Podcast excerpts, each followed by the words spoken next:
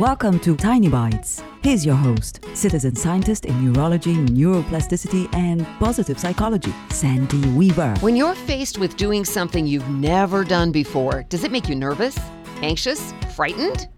Or intrigued, anticipatory, excited? It's pretty common to dip into the less happy emotions when trying something new, and it's good to get your thoughts worked around to a more happy state of mind before you actually begin. Think back to when you were learning things as a child. Everything was new, so more things felt like adventures.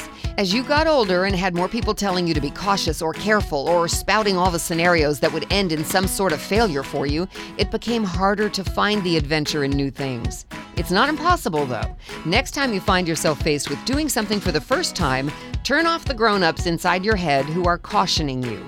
Try to find your eight year old self and let them take a look at what the two of you are about to do. Put the adventure back in learning new things and tell the grown ups inside your head to take a seat in the timeout chair. Subscribe to the podcast and share it with your friends. And there's lots more at centerforworkplacehappiness.com. Here's to your well being, one tiny bite at a time.